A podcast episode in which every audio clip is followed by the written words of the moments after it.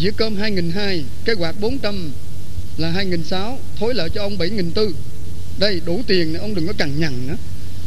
Ông ấy giật mình, ông nói, cái con nhỏ nào? Thì cái con xuân đó, cái con bán quạt ở đây mà ông, ai không biết nó. Ông thương nó thì ông sai nó đi, thì ông nhờ đi đấy. Ông ấy tức quá, ông ấy đứng dậy, ông nói, cái con xuân đâu? Bà con cô bác bắt nó vô đây giùm tôi.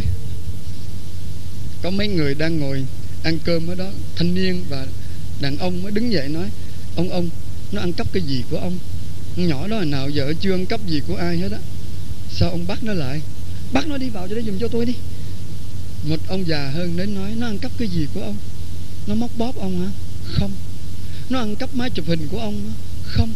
Nó ăn cắp cái nón của ông hả? cũng không. Thế thì bắt nó làm cái gì? Ông la ông sùm lên vậy. Nó ăn cắp mất trái tim tôi rồi.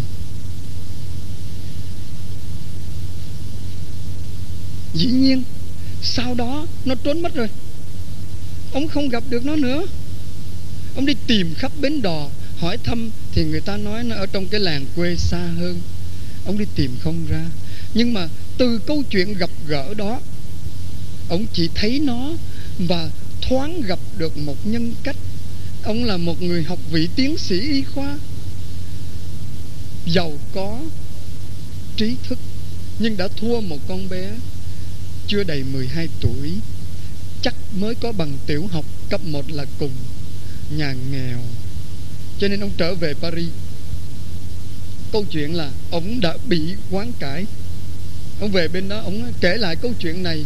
Ông đăng trên tờ báo Việt Kiều bên đó. Ông xin tất cả các bác sĩ đồng nghiệp của ông, hãy đọc kỹ câu chuyện này đi. Tôi không bịa ra đâu. Và từ nay tôi quyết định mình không đủ khả năng để gửi tiền về giúp tất cả những trẻ em nghèo giống như vậy thì ít nhất mình lập một cơ quan lấy tên là Xuân Paris tên con nhỏ đó và để mình gửi tiền về giúp cái nhóm ở Điện Bàn, Quảng Nam, Đà Nẵng thôi. Những em nào nghèo có học bổng đi học. Mỗi ông ráng dành cho tôi một ngày khám bệnh. Tiền trong một ngày, ngày nào cũng được. Để rồi mình gom nhau lại, xin phép gửi về cho Bộ Thương binh và Xã hội để giúp các em đó. Hy vọng chắc là không hy vọng đâu. Hy không hy vọng gì là con bé Xuân nó hưởng được. Nhưng mà hy vọng những em khác đang muốn vươn lên, đang sống một nhân cách thật tuyệt vời thì được nâng đỡ và khuyến khích cái chuyện đó đáng lẽ nó chìm đi nhưng mà khi tờ báo lao động họ thống kê trong năm đó, họ thống kê tất cả những cơ quan mới thành lập trong năm 94 mà đang giúp chính phủ Việt Nam xoa dịu những cái nghèo của một số học sinh thì họ khám phá ra cái tên đó, đó và họ đăng báo trở lại câu chuyện của bác sĩ Trần Tiễn Chánh. Có lẽ chúng ta cũng nghĩ hiếm quá, hiếm có được những em bé như vậy, nhưng cũng không hiếm đâu. Ở những vùng nông thôn còn những con người tuyệt vời mà ở thành thị một phần nào họ đánh mất. Ba ngày đi đò rồi, ít nhất là đi được năm lần rồi. Mỗi lần mình cố ý nhường cho một người xuống trước. Mình cũng tới đó, nhưng mà thấy người ta cũng tới xe thì mình thôi, mình lui ra cho người ta xuống trước. Và sáng hôm qua ừ, có một người ừ, cảm ơn chú. Một người, có lẽ nông dân thôi chân nứt nẻ hết. Bàn tay chai sần lên, móng tay vàng khe vì phèn đất. Thế mà nói một câu thật ngọt ngào, cảm ơn chú ở thành phố mình nhường cho nó nó đi qua, nó còn nói mình ngu. Nói thật, những nhân cách ấy thật đáng nhân lên. Nhưng mà phải gặp mới khám phá ra còn nếu chỉ thoáng trông thấy, chắc không có khám phá được đâu nếu như ông Trần Tiễn Chánh đi bằng những phương tiện Toyota cá mập 12 chỗ ngồi, chạy thẳng về đến nhà, chắc sung sướng trong một cái xe có máy điều hòa không khí, thì ông không gặp được con bé Xuân. Tôi đã xin phép quý cha và quý thầy cho tôi kể câu chuyện đó. Nó cũng đánh động tôi lắm, và nhất là nó có những nhân cách khác mà mình cảm phục lắm. cuộc đời mình nó cũng đi đây đi đó nhiều. Mình rất là để ý, để sưu tầm những câu chuyện như vậy. Sáng nay tôi nhận được tin từ dưới vĩnh long. Thơ lên nói cha sở, cha thuật, nhà thờ vĩnh long, nhà thờ chính tòa vĩnh long mới qua đời. Vậy là hôm qua có cha henry bạch văn lộc tôi rất thân thiện với cha sở đó là vì cha hay kêu xuống để chia sẻ với anh chị giáo lý viên. Giờ nghe tin cha qua đời thì cũng cảm động vì nhiều sách của tôi đang dùng là cha cho. Một lần tôi xuống Vĩnh Long là tôi về. 6 giờ chiều tôi rời cái phà Mỹ Thuận, bởi vì nó có nhiều phà khuya lắm, nhưng mà tôi đi giờ đó để khoảng 9 giờ mấy thì tôi về đến nhà. Thì lần đó tôi nhớ năm ngoái thì không có xa đâu 9 giờ, tôi đi ngang bến lức. Thì tôi đi ngang bến xe bến lức, thì tôi chạy chậm bật đèn pha để sợ người ta băng qua băng lại. Thì tôi thấy một cái bàn tay cầm mấy cái bao ni lông đựng trứng cút với bánh phồng tôm vẫy vẫy vậy nè, đứng ngay lề nó vẫy vẫy. Con nhỏ, tôi tưởng là nó kêu tôi mua tôi chạy luôn.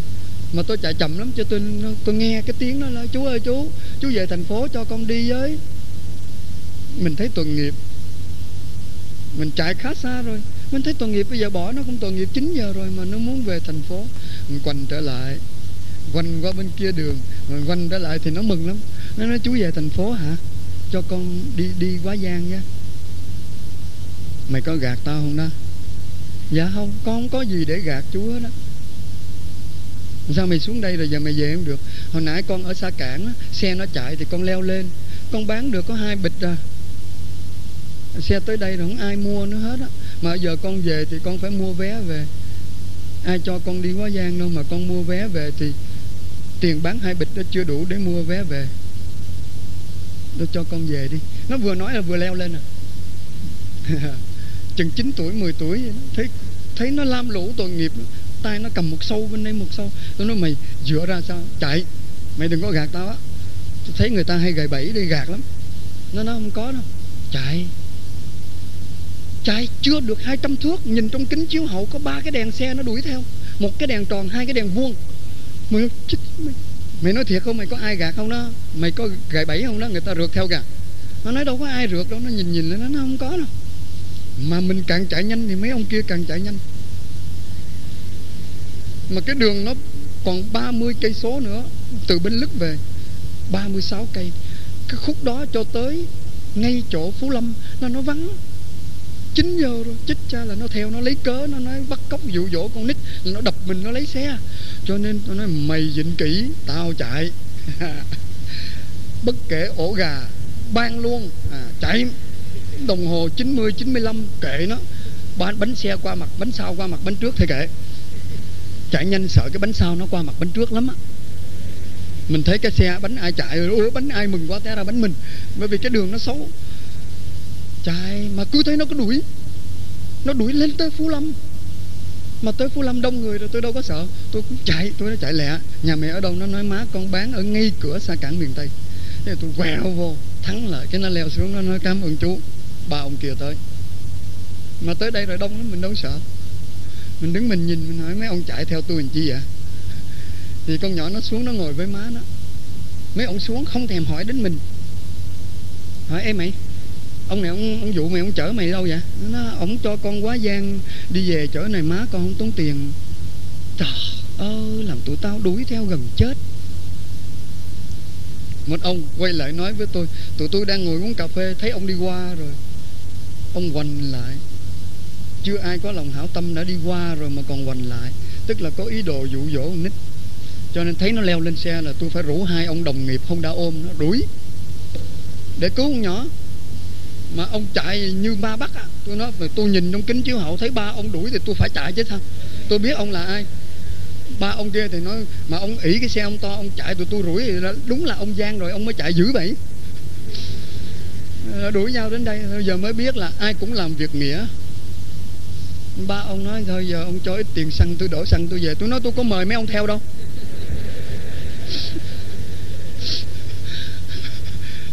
Dĩ nhiên là không cho tiền xăng, mà cảm ơn cảm ơn là vì trong cuộc đời tôi còn thấy có những người cũng nghĩa hiệp như các ông.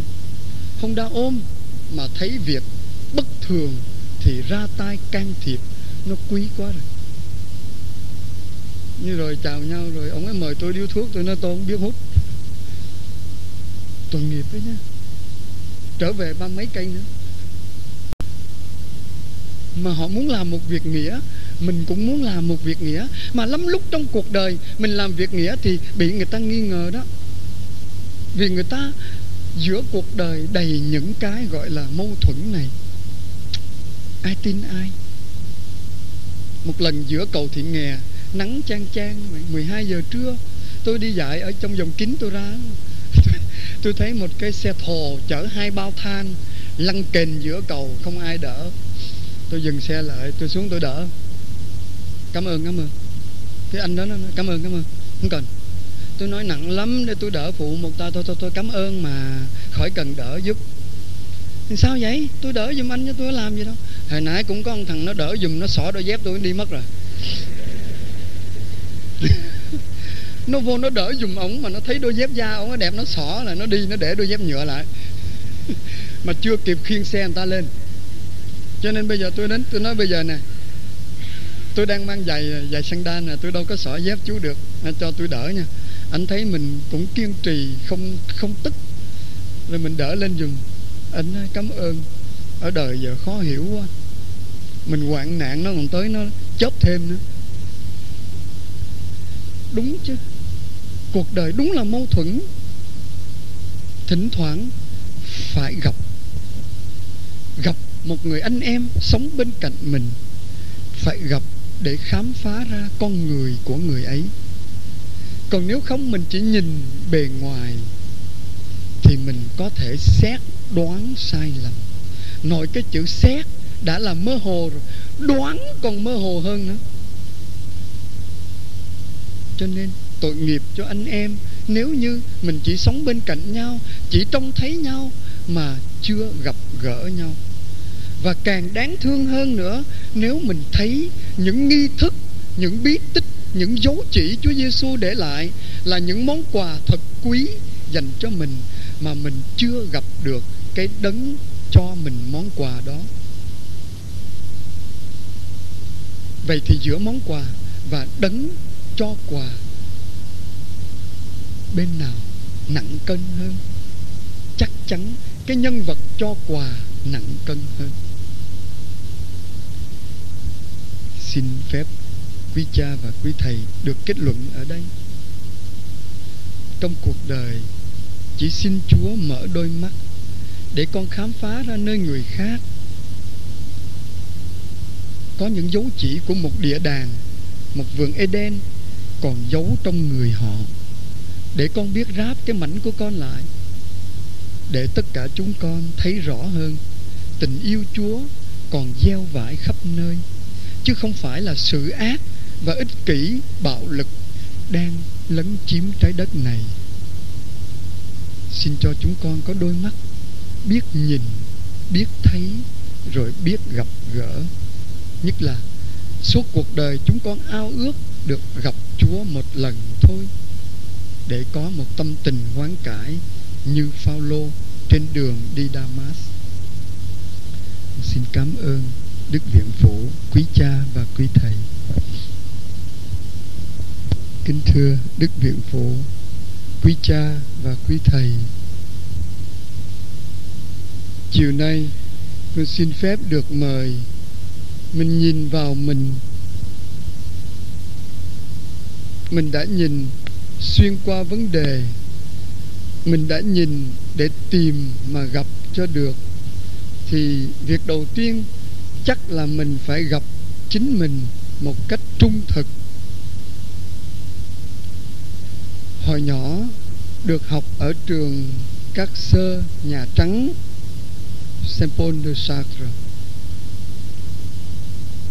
thuở ấy thì còn mấy người Pháp, họ đi ngoài đường phố và thậm chí ngày Chủ nhật vào nhà thờ Tân Định cũng có lúc trông thấy những người Pháp giúp lễ. Rồi cái bài học nó đến thật là đơn sơ và rất là ấu trĩ. Bài học nói về sáng thế ký được một sơ diễn tả như sau. Chúa sai thiên thần, lấy đất sét, nhồi vào khuôn, rồi cho vào lò đun. Đơn sơ thôi dễ hiểu vì trẻ con thích nắng tượng, thích quá ngồi nghe mà thấy tội nghiệp. Rồi thiên thần quá ham chơi như cái lũ con trai bên này. Thế cái đó mới là bắt đầu bất công. Bên này con gái, bên này con trai thì ham chơi như con trai còn con gái thì không ham chơi. Cũng hơi hơi hơi hơi giật mình. Cho nên chính vì thiên thần ham chơi, nó để những bức tượng đó nằm lố trong lò. Do đó lúc kéo ra là nó cháy đen rồi thành thử ra mới có những người da đen. Nóng quá, tóc nó quéo lại, môi nó sưng to lên và da hăng nám đen. Những người lính lê dương Senegale hồi thời đó, đúng là cái mẫu hình đó. Mình thấy sợ quá nói đúng là ma sơ nói trúng quá sức. Rồi. lần thứ nhì, các thiên thần sợ quá, lấy ra sớm quá chưa chín. Cho nên nó mới ra cái người da trắng, tóc hắn còn vàng, mắt hắn còn xanh, da nó trắng bệch. Cũng đúng nữa, mình thấy nó lạ lạ. Và lần thứ ba là thiên thần kinh nghiệm rồi đó. Để nó vừa chín vàng lườm là lấy ra. Mình thấy hãnh diện quá. Đúng là cái bài học dành cho trẻ con thôi. Nhưng mà vì phước đó à, có một cái bài khác tiếp theo nói là có một thiên thần đứng đấy cầm một cái búa. Hệ cái khuôn nào mà đúc ra rồi thì đập ngay cái mẫu không giữ lại nữa và từ đó, mỗi khuôn chỉ làm ra một người. Đúng là hồi bé thì mình ngu, mình đưa tay lên hỏi liền dạ thưa ma sơ, vậy cái khuôn của con bể chưa? Mình tiếc thôi. Tiếc là vì nếu còn cái khuôn đó thì nắng ra một đứa nữa. Thế thì một đứa đi học, một đứa đi chơi. Sướng quá. Hai đứa giống nhau. Cứ mãi mê rồi đưa tay lên hỏi nghe một cái cốp, cái khuôn gần bể. Mà sợ ký cho một cái là khuôn mình gần bể. Tôi thấy bài học đó khi làm nhà tập rồi, nghe cha bản dòng chúa cứu thế, cha lặp lại, cha nói, nhìn lại mình đi, mỗi người là tuyệt đối duy nhất. Bốn chữ tuyệt đối duy nhất có làm cho mình sung sướng không? Hay là mình vẫn mặc cảm tự ti, mặc cảm tự tôn giữa dòng đời? Rồi mình quên rằng chúa tạo dựng mình chỉ một lần, một tạo vật độc đáo và duy nhất. Có thể mình chìm trong một thế giới 5 tỷ mấy con người hiện tại, nhưng còn quá khứ và tương lai nữa, rồi mình bị chìm ngập trong đó rồi mình không nhận ra được cái nét tuyệt đối duy nhất và độc đáo của mình. Lâu lâu cũng nên ngồi ôn lại. Đúng là cái khuôn làm ra thì đập vỡ ngay, không có làm một khuôn thứ hai. Hình ảnh thật ấu trĩ nhưng rất cơ bản. Chắc chắn quý cha và quý thầy còn nhớ bức thư Đức Thánh Cha Đương Kim gửi cho các bạn trẻ vào đêm Noel năm 1993 lại lặp lại cái câu này, các con tạ ơn Chúa, vì Chúa đã dựng nên mỗi người tuyệt đối duy nhất. Còn lại tăng cường thêm câu thứ hai, các con tạ ơn Chúa đi, vì Ngài gọi đích danh từng người bằng bất kỳ ngôn ngữ nào mà không lầm với bất kỳ ai hãnh diện thật. Và các con tạ ơn Chúa đi, là vì Chúa đã thấy trước thân xác và hình hài của con trước khi con xuất hiện và sau lúc con biến mất. Thế thì chắc chắn quý cha và quý thầy cũng đồng ý, đây là một chuyện rất tâm thương mà nếu không nhìn lại thì mình dễ bị cái mặc cảm tự ti hay tự tôn tôi thấy ôn lại một chút, nhất là năm ngoái, có lẽ là cái năm mà